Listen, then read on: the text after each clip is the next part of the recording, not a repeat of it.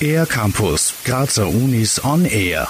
Revolutionen, Weltkriege und Menschenrechte. Im Jahr 2018 werden diese Schlagworte besonders oft zu hören sein. Anita Ziegerhofer vom Institut für rechtswissenschaftliche Grundlagen der Uni Graz erklärt, worauf wir in diesem Jahr unter anderem zurückblicken. 1848 wäre das Revolutionsjahr, Märzrevolution 1848, 1918, da tut sich irrsinnig viel in dem Jahr, Ende des Ersten Weltkrieges. 1968 ist allgemein äh, hinbekannt als das Jahr der Revolution. Die von mir jetzt aufgezählten Achterjahre haben ja alle nachhaltige Wirkungen.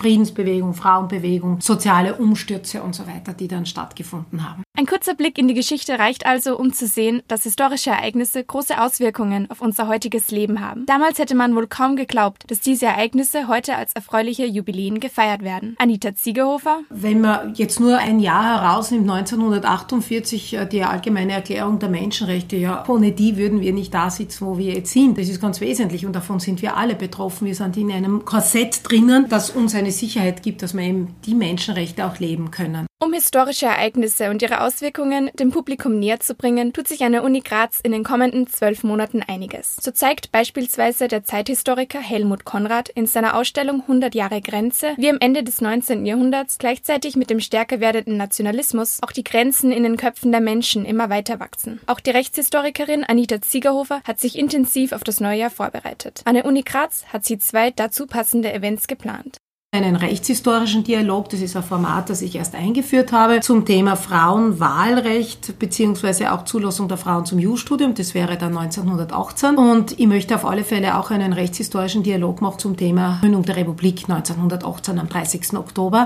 Die Wissenschaftlerin vermittelt an der Schnittstelle zwischen Geschichte und Rechtswissenschaften die Wichtigkeit von wissenschaftlicher Forschung. Für sie ist das etwas ganz Besonderes. Es ist eine wunderschöne Aufgabe, immer was Neues zu entdecken, immer neue Ideen zu haben und dass man auch die Möglichkeit hat, diese umsetzen zu können. Anita Ziegerhofer leitet außerdem ein großes Forschungsprojekt, das sich mit dem Friedensvertrag von Saint-Germain befasst, einem entscheidenden Gründungsdokument in der Entwicklungsgeschichte Österreichs. Ob Frauenbewegung, Revolutionen, Kriegsanfang und Ende oder die Gründung der ersten Republik Österreich. 2018 werden wir uns der Geschichte dieses Landes in vielerlei Hinsicht bewusst. Für den R-Campus der Grazer Universitäten Emma Kleis.